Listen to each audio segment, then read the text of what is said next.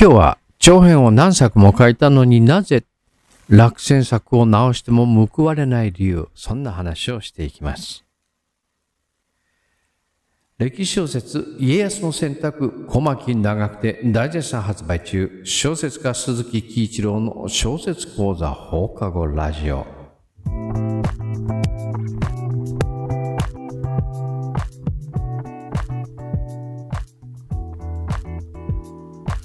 えー、と、もう先日、うん、先日中京大学で特別講義をやったんですけども、まあ、その時の質疑応答の時に出た質問です。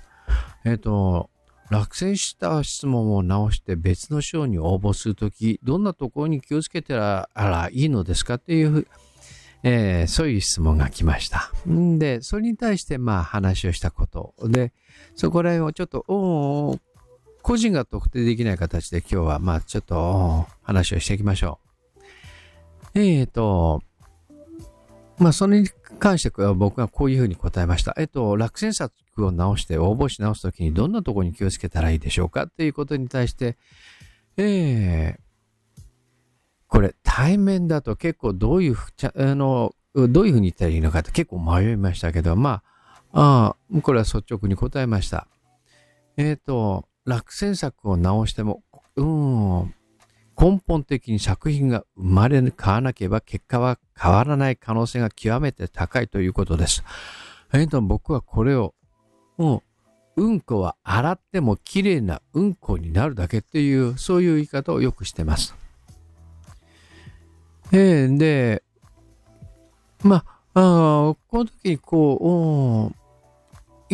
まあ幸い対話、対面でこう話をしていたので、で、あなたどのぐらい書いて、どんなもん書いたのっていうような話ができてくる、うん、話ができたんで、もうちょっと、あの、質問に対する回答って的が、が絞ることができました。んで、その、長編小説を、うん、えー、っと、複数冊、複数冊ね、えー、何作かも書き上げてるっていう風だったんで、まあ、あの、だったら、とりあえず、その、長編の執筆に専念しましょうねっていうことと、あと、何本か書いて、えー、何本も長編を予選を書いて、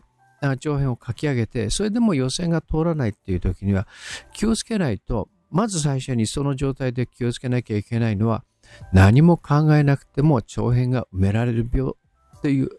そういう病気に症状に当てはまってしまうことっていうのは結構あります。これは長編小説を書くことに慣れてしまって、ストーリーだとかキャラクター設定だとかテーマだとかっていうことを深く考えずに、えー、全部埋められてしまうっていうことです。で、まあこれはまああの別の収録でまあ話をし,、えー、してるんだけど、この長編埋められる病にかかってしまうと何が大変かっていうと、要はね、長編を書いて埋められるだけっていう風だと、もうこのずっと予選、万年予選落ちからね、脱却できないのよ。なぜかというと、その登場人物の履歴書作りだとか取材だとかっていう地道な努力をしなくても長編が埋められるから、いや、取材しなくても書けますよねっていうことで、取材しないのよ。地道で退屈な作業ってのはほったらかしほったらかしにするので、うん、まあ、ああ、要はな、要はあの、トイレ掃除をしていない、えー、ラーメン屋みたいなもんでさ、いや、確かにラーメンは作れるけどね。だけどさ、その、トイレが汚いしラーメン屋にさ、誰が入りたいっていう、そういうことよ。ええこう、やっぱり飲食業で最初にやることっていうのは、皿洗いとトイレ掃除だよね。飲食業のプロが最初にやることはね。インスタントラーメンを使う、うん、らしいものを作るだけだったら、そのお湯を注ぐだけで3分で出来上がりで OK だけど、えー、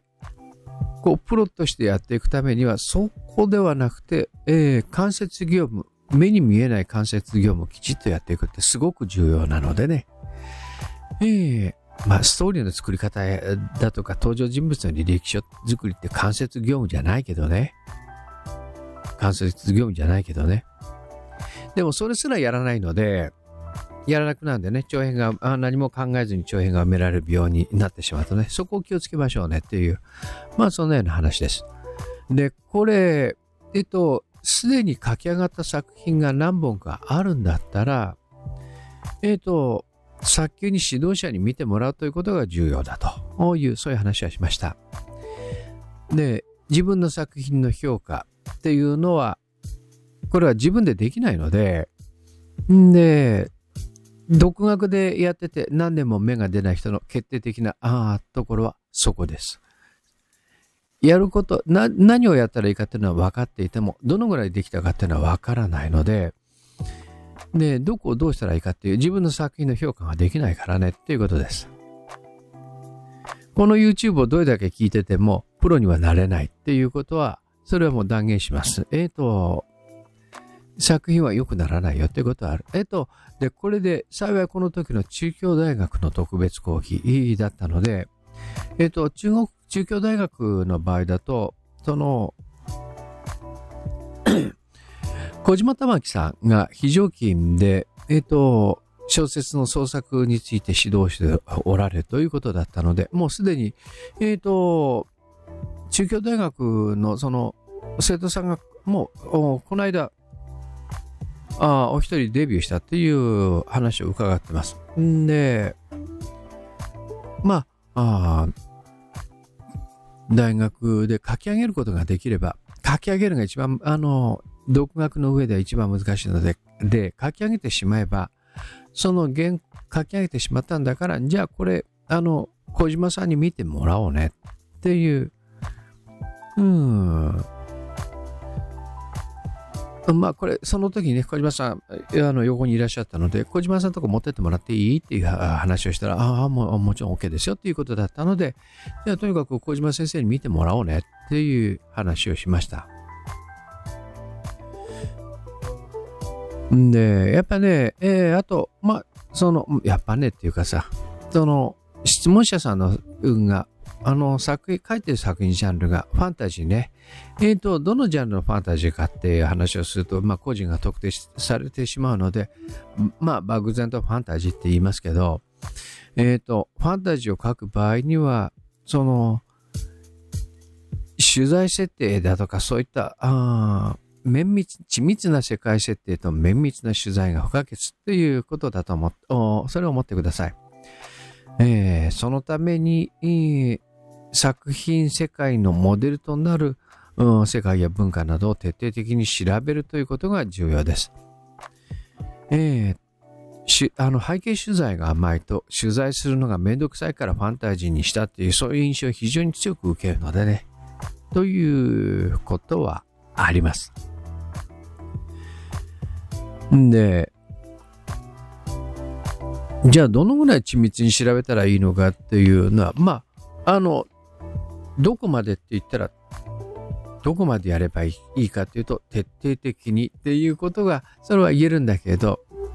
それやり出すとキリがないので、だから、いつまでに書くっていうふうに締め切りを決めておくと、そこら辺でだいたい見切りがつけられるよねっていうことがあります。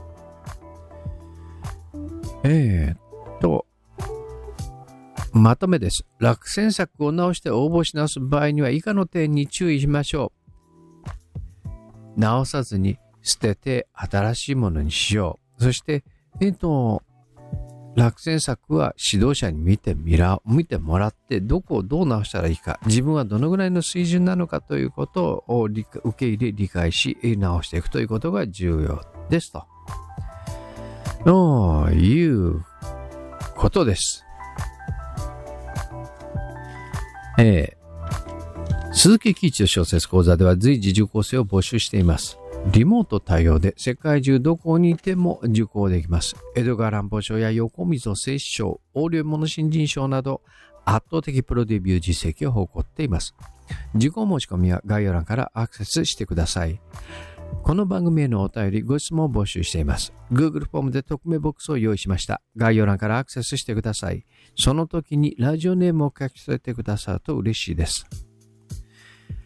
この番組は YouTube をキーステーションにサウンドクラウド、Apple Podcast、Google Podcast、Spotify、Amazon Audible などのポッドキャストプラットフォームでも配信しています。